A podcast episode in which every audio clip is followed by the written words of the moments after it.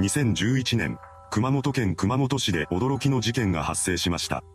今回は犯人の生い立ちから事件の結末までをまとめていきます。後に事件を起こすことになる男山口義弘が熊本県熊本市で生まれました。彼が生まれた2年後には弟が生まれ、一家は両親に兄弟2人を合わせた4人家族になっています。山口家は正月やお盆などの連休になると4人全員で家族旅行に出かけるなど、仲の良い家庭でした。ただ、成長とともに山口と父親の関係が悪くなっていきます。それからの山口は仲の良かった祖父のことをよく慕うようになりました。そのため、親戚間での山口は優しい印象を持たれていたそうです。しかし、通っていた中学校での彼は周囲の生徒から嫌われていました。どうやら山口は落ち着きのない変わった性格の持ち主だったらしく、周囲に馴染むことができていなかったみたいなのです。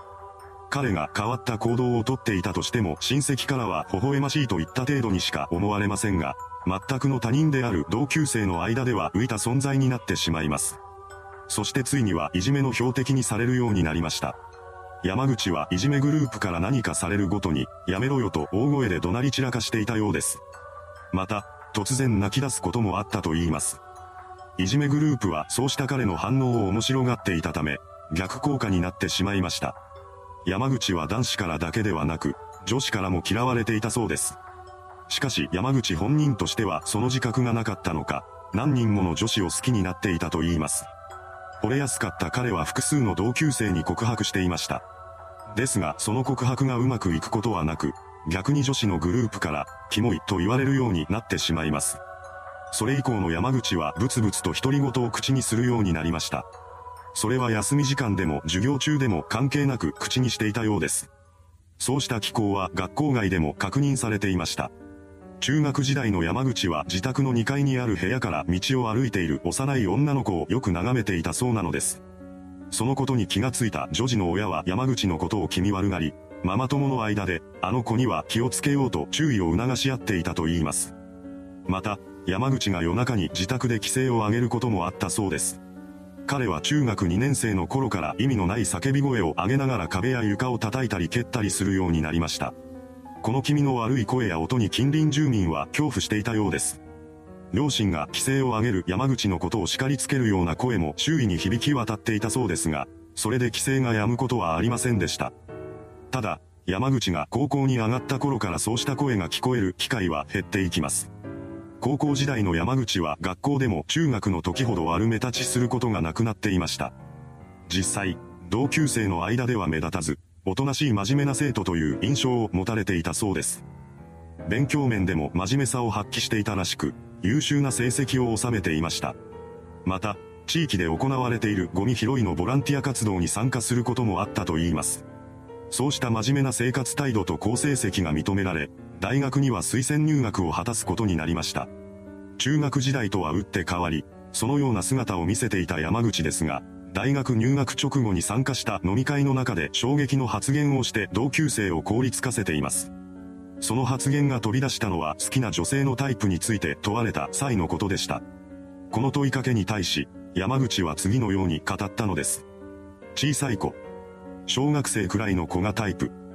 この発言を受けた同級生はさすがに冗談だと思ったようですが、その後も女児について語り続ける彼の様子が冗談を言っている空気感ではありませんでした。こうして同級生を凍りつかせた山口でしたが、この発言以外に特に変わった様子はなかったそうです。そして高校時代のように、学内のボランティア活動にも申し込んだりしていました。ですが、夏休みが終わり、後期に入った頃から登校してこない日が続くようになります。そのようにして徐々に学校に来る機会が減っていき、2年の11月からは一度も姿を現さなくなってしまいました。こうして不登校になった後の山口は未成年のアイドルが出演しているイメージビデオを見てばかりいたそうです。この時点で彼が女児に対して抱いていた興味はピークに達していたのでしょう。そしてついには犯罪に手を染めてでも女児と触れ合いたいと考えるようになったのです。こうして最悪の事件が発生します。2011年3月3日、後に事件の被害者となる当時3歳の少女 K さんが普段通っている保育園で行われたひな祭りに参加していました。その行事が終わり、彼女は父親の S さんら家族と共に熊本市高平に立つスーパーを訪れています。そこで必要なものをカゴに入れていき、午後7時30分頃に会計をするためにレジへとやってきました。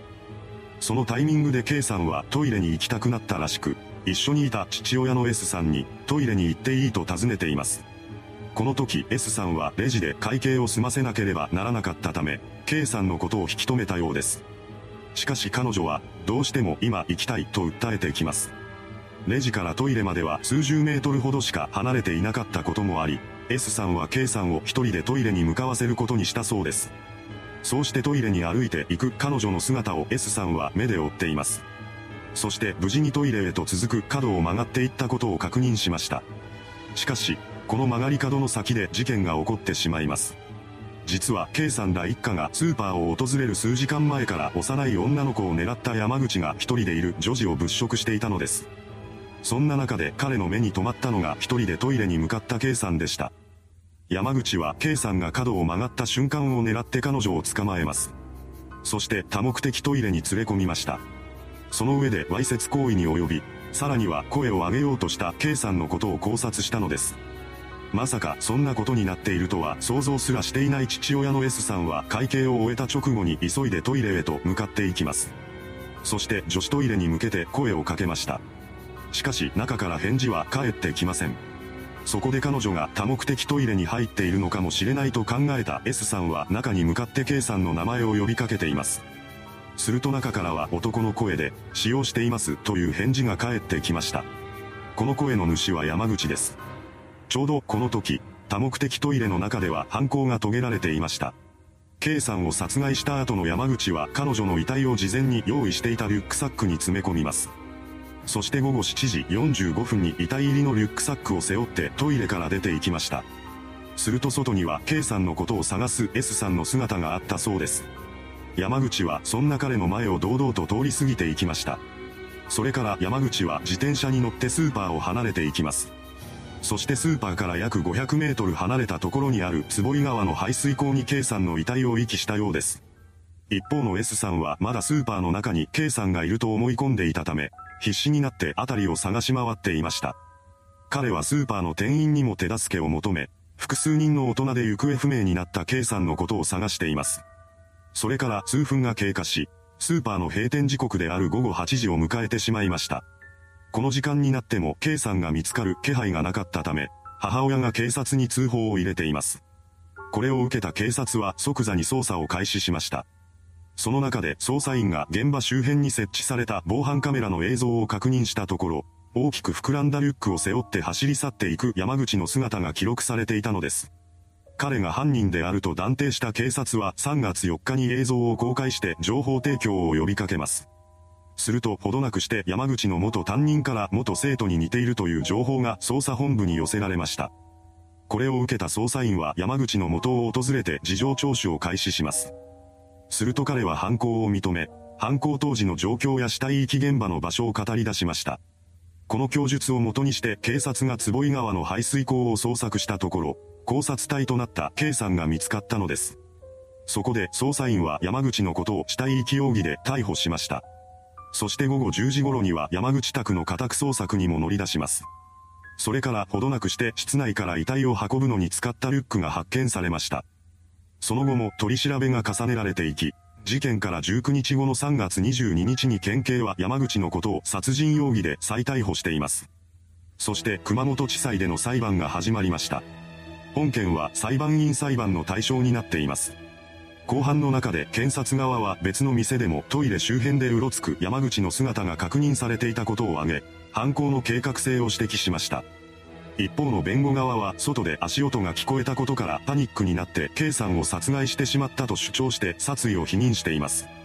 判決公判が開かれたのは10月29日のことでした。そこで熊本地裁は殺意を認定し、検察の求刑通り山口に無期懲役判決を言い渡しました。この判決を不服とした弁護側は福岡高裁に控訴します。本件は最終的に最高裁まで争われることになりました。しかし控訴審、上告審ともに判決が覆されることはなく、2013年6月26日の上告審判決公判で弁護側の上告が棄却されています。